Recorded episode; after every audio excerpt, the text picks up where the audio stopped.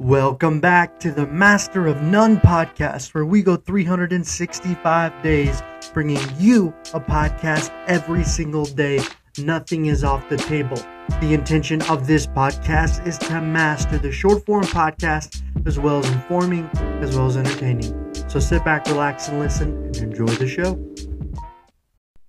Conspiracy theories are often a very interesting way to um, categorize bits of information as relates to narrative or stories.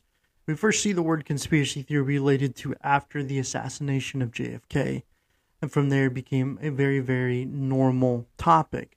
That's probably one of the biggest. I mean, that is one of the a subcultural aspect of the president being assassinated is so strong that it created a new part of vocabulary. I think sometimes when we think about conspiracy theories as a whole, it almost equates back to that old timey feel, almost telling stories around the campfire of what if, what could be, and almost allowing your imagination to captivate you to take you to a different place, a different point in time to understand maybe that there's other things in this world that maybe we just don't understand. I think back to a childhood memory I have of when my dad first told me about UFOs. See, my father was on the radio and he was in a remote location in northwest Arkansas with my mother I had not been part of the picture yet, and they were sitting in a front porch, and all of a sudden something rose out of the field, sounding like a vacuum cleaner. It was a really interesting thing, you know, for them it was kind of like they had to stop and look at it, and they were concerned potentially they saw a UFO. Well, my father at the time had a popular radio show called Heard It Through the Grapevine. And it was almost like this show where you could call in and potentially tell on your neighbors talk about who was who, maybe like John's over there with Mary last night. I saw him at 10 p.m. kind of thing. Well, you know, one of the things that came out of it was the discussion of those UFOs, of those aliens. So when we think about the world, and and essentially to back up a little bit, um, that a lot of people had saw what my father and mother had saw that evening as well, and actually put it on the radio. I think about that, and that probably generates me and puts me in a different mindset because at a young age, I was always told of different narratives, different alternatives of information. And today, I did a deep dive on a popular place where the mind wanders. The mind wanders, and there's a lot of conspiracy theories. And today, I will be talking about the continent of Antarctica.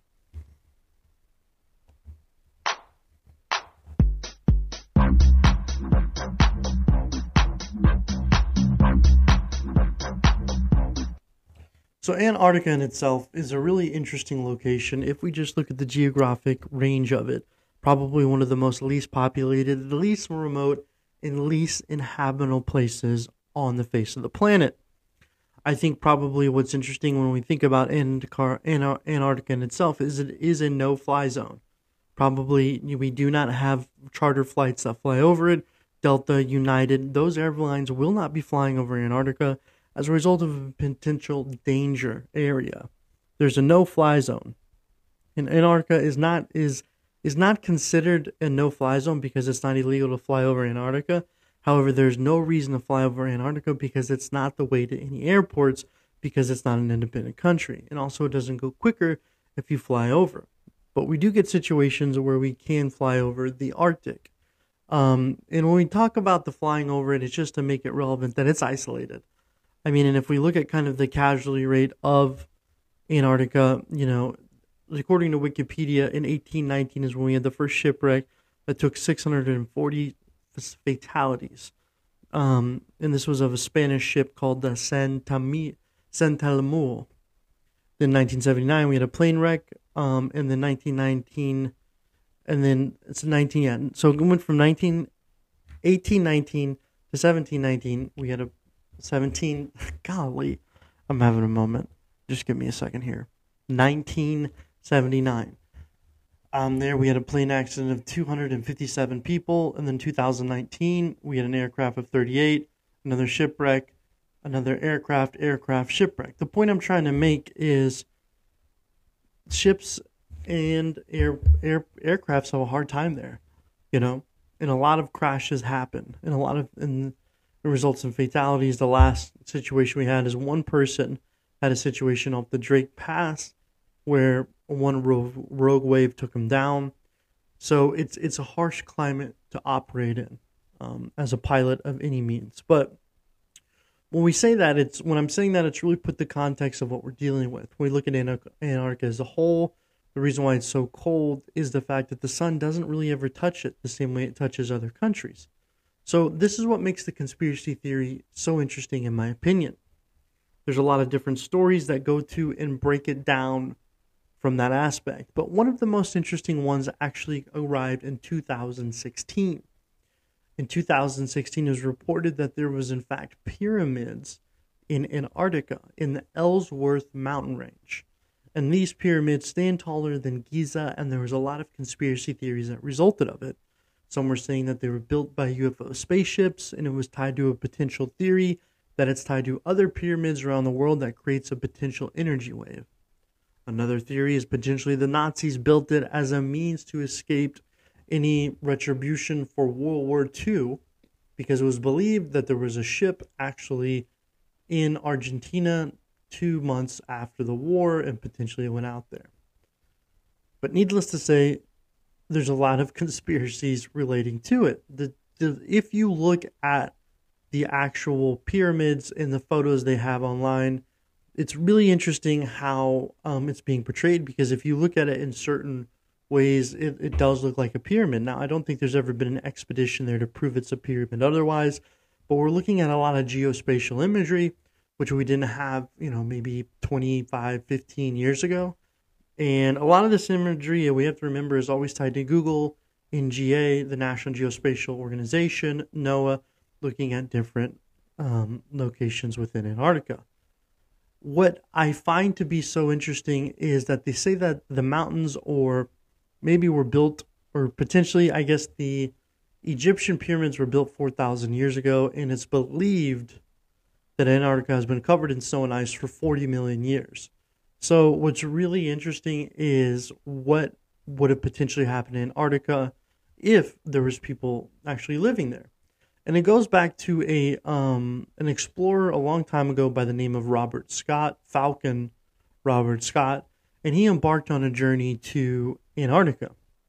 And another conspiracy arose about photos from Falcon Robert Scott of taking pictures of actual ancient cities, ancient pyramids, um, a whole different society that could have been there. And a lot of people equate it to the no fly zone and the fact you can't fly over Antarctica. But if we look at the data that I proved to you just a little bit ago, and it's it's very very dangerous to fly over it. So some people believe potentially this is what they're hiding. Well, whenever we look at kind of the pictures and some of the information and content, a lot of it is believed to in fact have been not true. You know, and a lot of this is actually going around TikTok giving you that same old feeling of what is going on within these environments and how is it tied to a conspiracy theory. In my opinion, I think that there's um, a lot of people like to joke on the internet, but when I tell you there's stories about it, I mean there's there's sites on it and, and there's so much information about it that it really captivates the imagination because in my opinion you don't have a lot of information on it.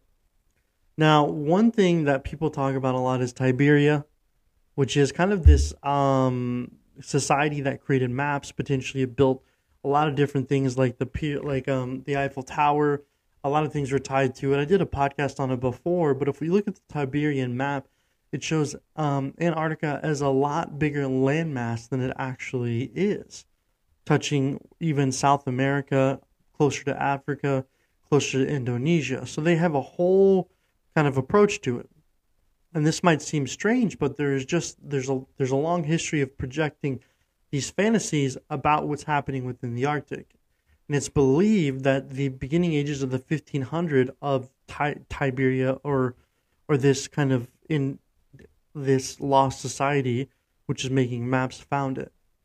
So then you have different situations like that one that is probably really interesting is, to me, I mean, they're all interesting, but if we also look at what is known as the Bear Moor Glacier, Beardmore Glacier, I'm going to go ahead and play a little video for you to kind of give you an understanding of it. So after listening to that, it kind of gives you beneath Antarctica. In 1995, a naval engineer stationed at the McMurdo Station in Antarctica revealed that he had been covering up something this whole time. Well, you see, while transporting supplies and crew members to sites around Antarctica, he and his crew reported seeing circular crafts flying about an area called Beardmore Glacier. However, they were never allowed to investigate further, as the area around it was supposed to be a no-fly zone. On one occasion, they received an emergency immediate extraction for an injured crew member. The captain knew they wouldn't make it if they used conventional flying routes, and decided to fly through the Beardmore Glacier to pick up the casualty. However, upon entering the no-fly zone, they saw a giant hole the size of a football field that led below the ice. Eventually, they rescued the injured crew member, but upon returning to McMurdo Station, they were met by a man dressed in all black that told them, what you saw at the pole, you did not see. When we think about Antarctica, it's nearly twice the size of Texas. So, you know, it's considered to be really a pretty big environment. It's rough. Okay, so, but then when I look at this, it says is which country in Antarctica compares to size? And this is actually saying it's roughly the size of the United States and Mexico combined. So, whenever we look at the size of Antarctica, and this is according to the NASA site, what they're saying is Antarctica is roughly the size of the United States and Mexico combined. Completely covered in layers of ice, the average more than one mile in thickness, but is near three miles thickness in place. So if you look at kind of if the United States could overlay over Antarctica, almost going coast to coast. So if you drove from California to potentially the the end of um, Antarctica, even if you were to drive it in the same type of capability, it would take you over 40 hours. So whenever we think about it, obviously we know it as the South Pole. Whenever you're in the South Pole, pole it faces all always north. Now, what's really interesting is you have even situations going back to Edgar Allan Poe narrating different aspects of Antarctica.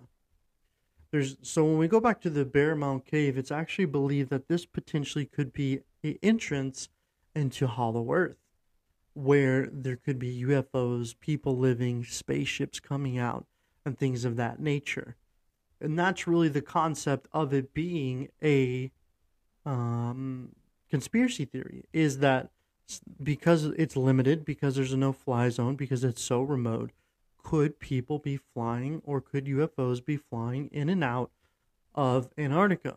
As a result of this, too, we have the pyramids. But we look at Robert Scott Falcon Robert Scott going there, they determined that they did find some ancient artifacts that indicated there could be something living there. Not a lot of detail on it, but pretty vague. And scientists have done studies and determined that there is microorganisms that once were under the ice that potentially could present a situation that there was actually a rainforest that took place in Antarctica. So what's going on there? Well, if we think that it's a result of not having ice, you know, the message really is what could have happened to allow these situations to take place where people could build pyramids on it or there could be a potential portal. I think the story is a really interesting one. But I think whenever you look at it, what comes to mind is what happened there and what's going on. And I think sometimes as a result of it, like those campfire stories, it captivates the imagination to think anything could live in an environment that is negative 22 Celsius, which I think at some point in Celsius and Fahrenheit become the same. So I think that's close to negative 22 degrees on average. I mean, if we look at the seven month, if we look at the seven day um, weather of Antarctica, I mean, it's cold. It is cold. With the, you know, some days I think it gets down to negative 50s, and the high is negative 20 Celsius which what could have lived there? Well, if you did have a civilization living there, then something would have transpired within the weather that maybe we don't know. Maybe there was it was a warmer climate there at some point, and something would have happened. Maybe if that was the case, it would almost like the Earth's axis would have had to move. There would have been a different trajectory because the reason why they say there's no so snow on Antarctica is a result of the sun not touching it. So it makes me really wonder why. Um, so sometimes I feel like it is a story of captivating the imagination. Within this episode, I wanted to talk about it because it's something that's really, really fascinating And when people talk about it, it makes you wonder. I mean, they're putting in almost every conspiracy theory. It even relates to flat Earth, because in flat Earth, what they believe is the whole world is surrounded by Antarctica. And no matter where you go, you will touch this snow ice barrier. Um, but we do have the geospatial data to indicate maybe we know what it is. And maybe sometimes the internet does turn into these late night campfire stories that captivates the people's imagination. But needless to say, we still don't know what those pyramid shapes are. You know, and people haven't been to the the Beardmore um, interest to indicate what that is. I can look at it. I've looked at it on Google Maps, and I can see that there is a mountain range there, but I can't provide any indication if there's a hole that goes in and out. And there's multiple stories that tie into maybe potentially people flying there, getting stuck, like equivalent to the audio you heard. But needless to say, whenever you look at Antarctica, understand it's becoming a popular topic online for potential conspiracy theories. And I just wanted to give you a little more information on it and inform you. So thank you so much for listening, and we'll get back to you tomorrow.